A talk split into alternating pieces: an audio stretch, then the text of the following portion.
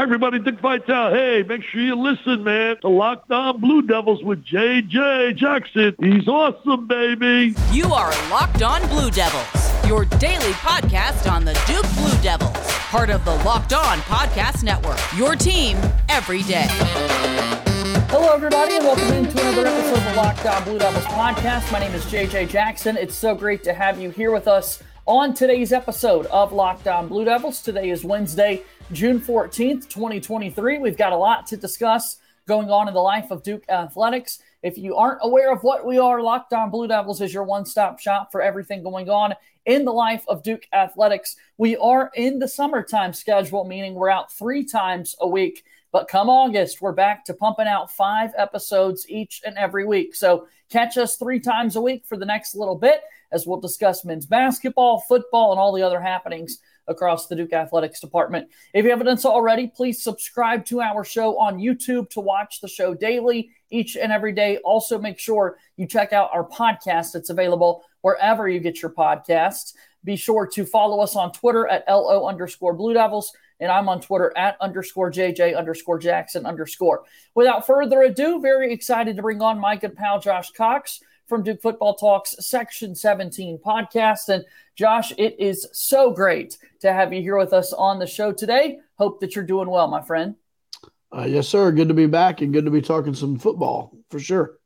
It's a good time to be talking yeah. about football this time of year. We love when uh, when that works out for us. So, of, of course, we talk a lot about basketball, but plenty of reason to be excited about this Duke football team going into the 2023 season simply based on the success that they had there in the year 2020, uh, 2022 under head coach Mike Elko. Yeah, for sure. And I mean, if you're following Duke football at all in the offseason, these past uh, few days have been just a barrage of recruitment, bell ringing, and Royal Blue 24 hashtags and yeah. Elko's all over Twitter. And uh, yeah, so not only the success from the previous season, but also, um, you know, what that's meant already to recruiting and just the excitement heading into into this fall. You're exactly right. So let's talk about the Duke team because there are mm-hmm. questions that you might have about the offense going into the new season, and we'll kind of lay those out. So three questions going into the new year for Mike Elko and his team on the offensive side of the ball, and we're going to start at the quarterback spot with Riley Leonard. And a lot of people are asking Josh and just wondering can he repeat the success that he had uh, a year ago in 2022? What gives you confidence that Riley Leonard would be able to repeat that success?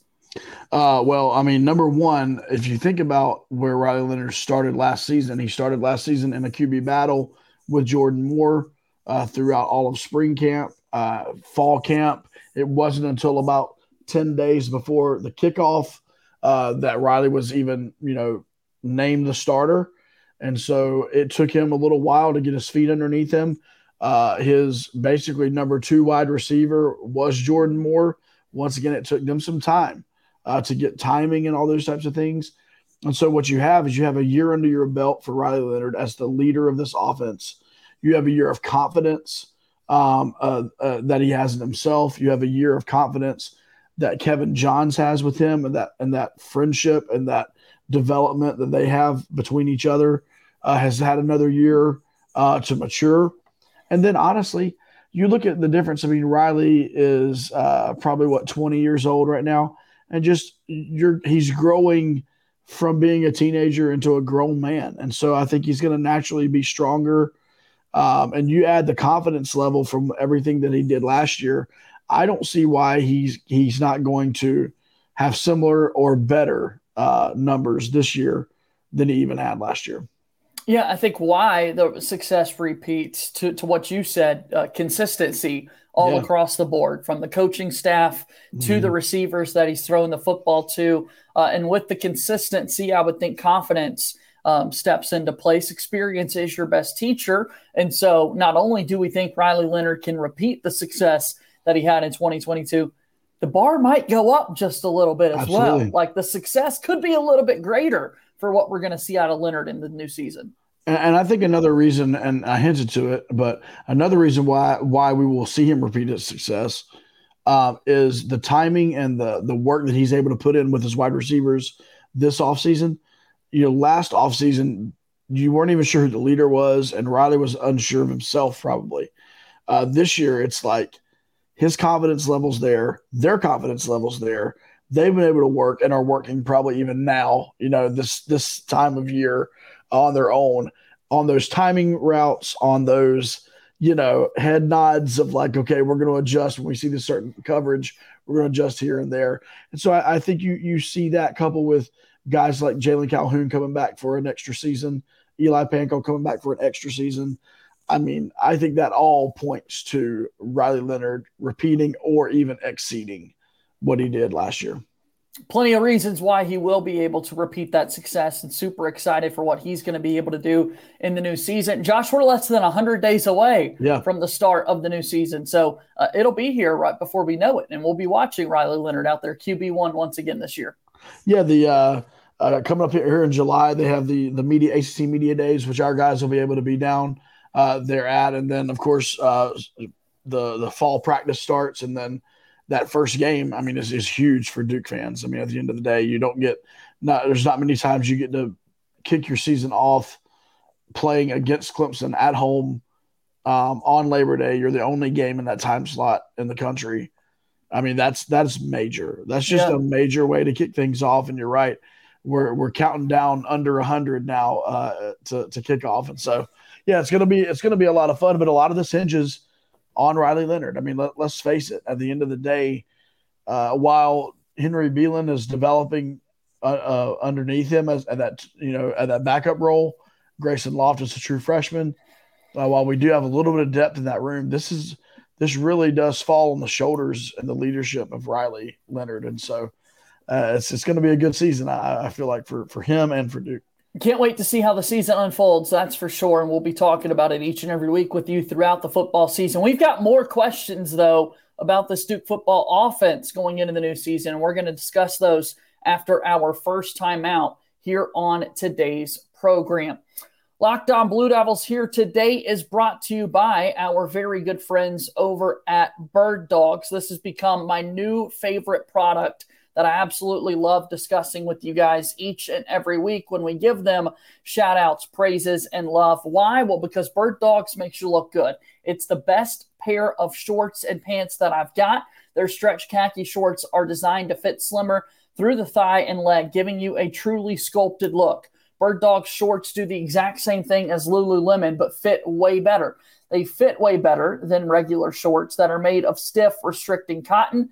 They fix this issue by reinventing the cloud knit fabric that looks just like khaki, but stretches so you get a way slimmer fit without having to sacrifice movement. What you could do right now is go to birddogs.com slash locked on college and enter promo code Locked On College for a free Yeti style tumbler with your order. That's birddogs.com slash locked on college for a free Yeti style tumbler. You don't want to take your bird dogs off. We promise you, that are that great. March Madness is right around the corner. If you want to win your office pool, you need to stay caught up with all the college basketball action with the Locked On College Basketball Podcast. Every Monday, Andy Patton and Isaac Shade recap the biggest stories in college basketball, keep you up to date on the NCAA tournament bubble, and get you ready for the upcoming week of games. From the Big East to the Mountain West and everywhere in between, Andy and Isaac have college hoops covered on the Locked On College Basketball Podcast. Available on YouTube and wherever you get podcasts. Part of the Locked On Podcast Network. Your team every day. We'll move forward here on today's episode of Locked On Blue Devils. JJ Jackson alongside my pal Josh Cox from Duke Football Talks Section 17 podcast. Got some new formats if you're watching us here on YouTube yeah. here today. So, uh, kind of playing around with those, but always fun to reinvent the branding uh, that we've got here with the program. And thanks and a shout out to all of our everydayers who are listening to us all the time. So, Josh, let's jump back in with those questions that we've kind of been hinting at and discussing with the offense. And the next question we've got is how will the offensive line hold up going into the new year? Because there is a couple of new faces that are going to need to step up. Yeah, you're exactly right. I mean, this is the probably the the main position on this team uh, that's gone through the most turnover. Uh, obviously, guys like uh, Andre Harris and Chance Lytle, who came in as as graduate transfers, you know, have moved on, and among others that have moved on as well. But if you really look at it, I mean, this team, this this this uh, this group is really led by Graham Barton, who is, you know, we're seeing him. McShay's got him uh, early second round. You've seen him in mock drafts in the late first round. Uh, he's getting first team, second team, you know, all ACC, all America looks and things uh, of that nature preseason. And so, uh, you know, Graham kind of anchors this, but obviously Jacob Monk as a team captain um, plays a significant role there.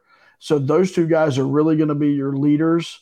Um, Justin Pickett um, as a third guy, who who by I believe week eight last year was a starter, um, and so he's massive. I mean, Justin's just a big dude. Um, so he'll be your third guy to look at, and then uh, the transfer from Stanford, uh, uh, is going to. I would assume didn't transfer here from Stanford to not start, and so I'm assuming he's going to be uh, he's going to be that the fourth guy. But I'll be honest with you, that fifth spot, if you look at the roster, uh, Brian Parker is a possibility there as a redshirt freshman. Uh, there's some other guys, but you know, really, uh, Duke expected to get a couple more guys or keep a couple more guys who had transferred in, and those guys ended up transferring out. So, I, I'll be honest with you, because of the ever-changing landscape of college football, I have no idea if any offensive linemen are still out there and remaining and can get in. I have before fall. I have no clue, but I do know that that would be something that Duke would be open to. I think there's only nine offensive linemen listed on the roster right now, and so like you would want that number to grow, you know, by probably two, uh, if you possibly could. So yeah, yeah are some questions. Uh, a couple of those spots being occupied by true freshmen, right? Not necessarily yeah. a position where you want to just, to your point, what the transfer portal could offer. I don't know what a position like O line that you want to put a true freshman kind of into that spot to step up because it's pretty right. difficult to jump into the ACC and the level of defensive fronts that Duke's going to see this season yep. and uh, have high expectations for those young guys. And, and I, I, do want to mention this because I'm sure if someone's watching or listening and you follow the team closely, you're going to say, well, what about Maurice McIntyre? And Maurice McIntyre, you know, was out out for the season. Uh, last year he got hurt. Uh, I think it was his knee or some obviously lower lower body. Um, and there is no guarantee. I can that's all I can say. There's no guarantee that McIntyre's back and ready to go for the season. Um, and if he is back and ready to go, that would be a positive. I would say at this point, if he is back and ready to play at the beginning of the season, that that would be a pleasant surprise. And so, you know, obviously in a perfect world, he would be fully recovered, and that would be our our fifth guy, and it wouldn't even be a question. Um, but McIntyre, who was an incredibly gifted and talented uh, uh, offensive lineman for us last year until he got hurt, is still you know battling back, and so you know we'll see what happens with him. As we talk about this offensive line for Duke going into next season, the quarterback success and O line kind of go hand in hand, right? If your mm-hmm. quarterback's not playing well, you want to point to the offensive line possibly for not giving him a whole lot of time. Well, that question, as we mentioned, is answered for Duke. You feel comfortable with Riley Leonard back there. Um, a little bit different, though, as we've said, given that the O line uh, is not going to be exactly the same, but their job to make sure uh, Riley Leonard has enough time to operate, I think will be a little bit easier given that we've got a more experienced answer at quarterback, right? Mm-hmm. Like, I think you're fortunate that this isn't Riley Leonard's first season going into that starting job, right, Josh? I mean, if this was um, year one of him being the full time starter and you didn't have as much confidence in the offensive line as you might have right now for the Duke team, I don't think we'd be as optimistic for what Leonard could do. But given that he's had a full season under his belt, I think that alleviates some of that because he's going to be able to work with these guys a little bit. He will, and his decision making, you know, obviously sped up uh, as the season progressed last year. And really, that's what it's all about at the end of the day, JJ. The offensive line is there to keep people away from the quarterback until the quarterback can get the ball out of his hands, right? And so uh, the quicker he can do that, the quicker Riley processes his checkdowns and his, his next available receivers, you know, the easier the job is for the offensive lineman. So you're exactly right. If you have a, a quarterback who's never played uh, significant snaps and you know, really trying to learn. He's going to process things slower. He's going to hold on to the ball longer. Once again, making his the job of the offensive line more difficult. But I do think with Riley this year, and, and obviously Kevin Johnson's offenses typically are like a one-two check gone. Like it's it's a pretty quick. You know, they don't. They, he doesn't hold the ball uh, that long. Usually after two checks, he's throwing it, either throwing it away or running.